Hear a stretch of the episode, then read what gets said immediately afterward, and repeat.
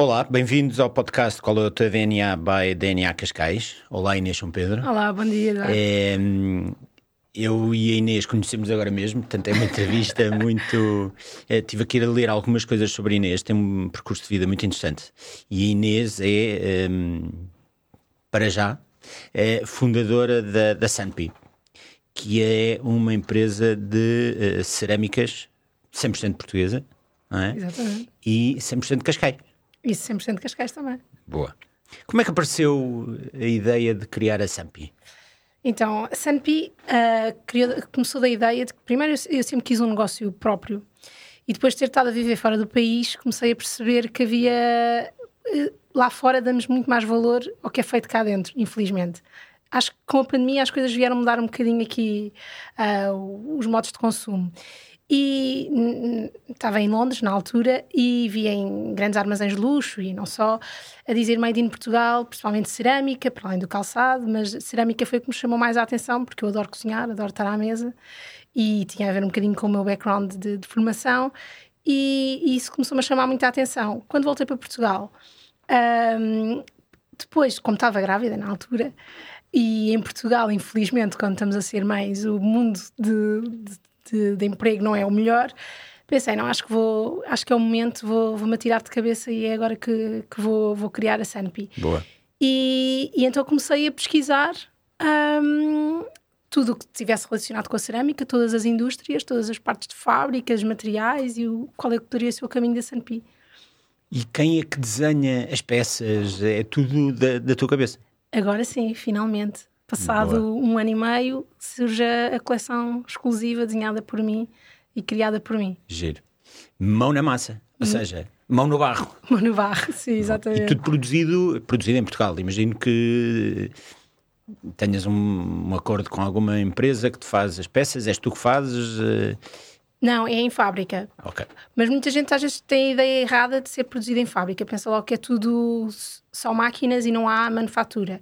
Mas a cerâmica não é assim. Ou seja, 89% mais ou menos uh, é feito manualmente. Para terem uma noção, uma peça passa por 49 mãos. 49, 49 vezes 2, não é? Porque temos duas Sim. mãos. As 49 pessoas fazem uma única peça. Uh, e na altura eu fui para a fábrica porque isto pelo, pela criação de negócio e ideia de negócio de começar a expandir. E a nível de quantidades, não, para eu fazer, ou mesmo os que eu gosto de chamar sempre os meus amigos ceramistas e tudo mais, era difícil, não é? Porque a cerâmica é um processo longo. E, então comecei a, a, ver fábricas, a visitar, e depois de um ano em trabalho e a criar relação com a fábrica que eu, que eu achei que tinha uh, as mais-valias que fazem parte da Sanpi, para a produção, começámos a arrancar, só que a questão veio a pandemia e então a minha produção pois. atrasou. Então, e, e, criar uma marca? É, imagino não seja fácil, ou seja, eu, eu já tive aqui, mas depois falamos sobre isso. É, criar uma marca de raiz com um produto de raiz com. Isto, isto não é fácil. Não, não é nada fácil. Ainda por cima cerâmica, porque depois, como temos a parte do shipping e tudo mais, uh, foi um, um, desafio muito, muito grande a nível de packaging, tudo como, tinha, tudo como é que teríamos que, uh, que desenvolver, não é?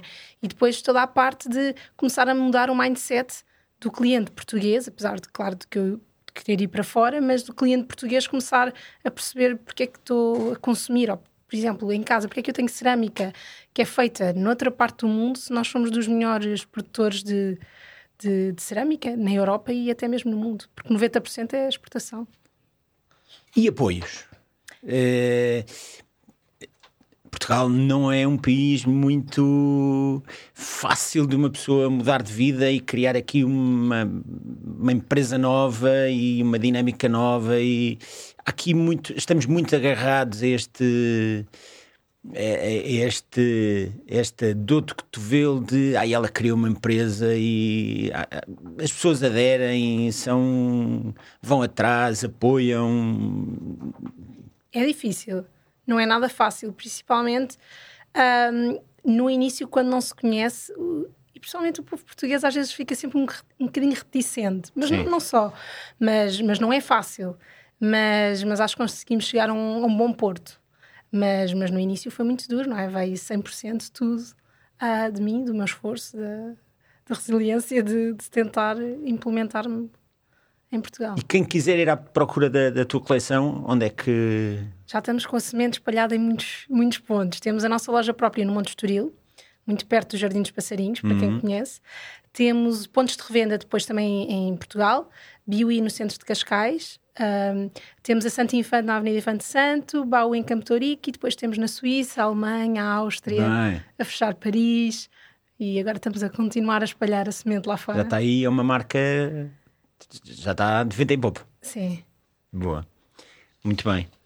Em, eu estava aqui a ler eh, eh, o teu percurso e, e esta parte de, de que.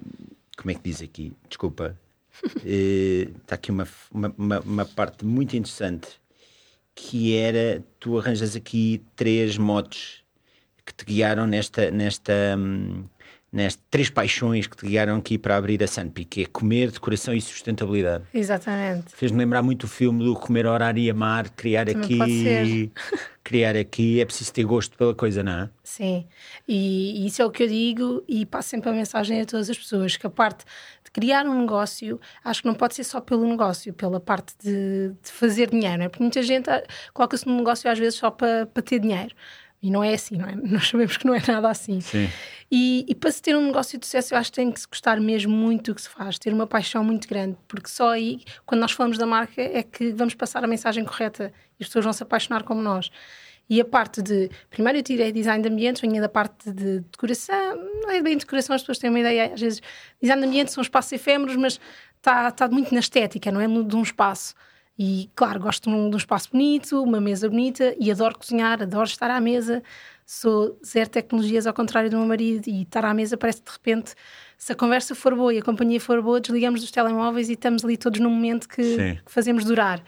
E depois, a parte da sustentabilidade para mim era muito importante. Isto tem a ver um bocadinho com o modo de vida pessoal, mas quando criei o negócio, e para criar um negócio, para mim só fazia sentido se tivesse como uma base muito forte toda a parte da sustentabilidade, ou seja, a parte de tanto de produção do material como do packaging, a maneira como nos apresentamos, onde é que nós estamos, a quem nos alinhamos e, e, e pronto, estes são os três pontos que foram a chave da Sanpi. Muito bem. Ehm, para terminar, Inês, qual é o teu DNA? O meu DNA, essa é uma pergunta sempre difícil, depois de muita pesquisa. Mas o meu DNA, eu quero passar a mensagem de podermos estar mais tempo à mesa, aproveitarmos todos uns dos outros e ter umas mesas bonitas, produção, tentarmos ao máximo consumir produtos portugueses Ahm, e, se possível, sempre com um consumo muito consciente e, e do que é que estamos a consumir. Com Sampi à mesa. Com Santo Pia à mesa. Boa. Obrigado, Inês. Obrigada, Eduardo. Bom dia.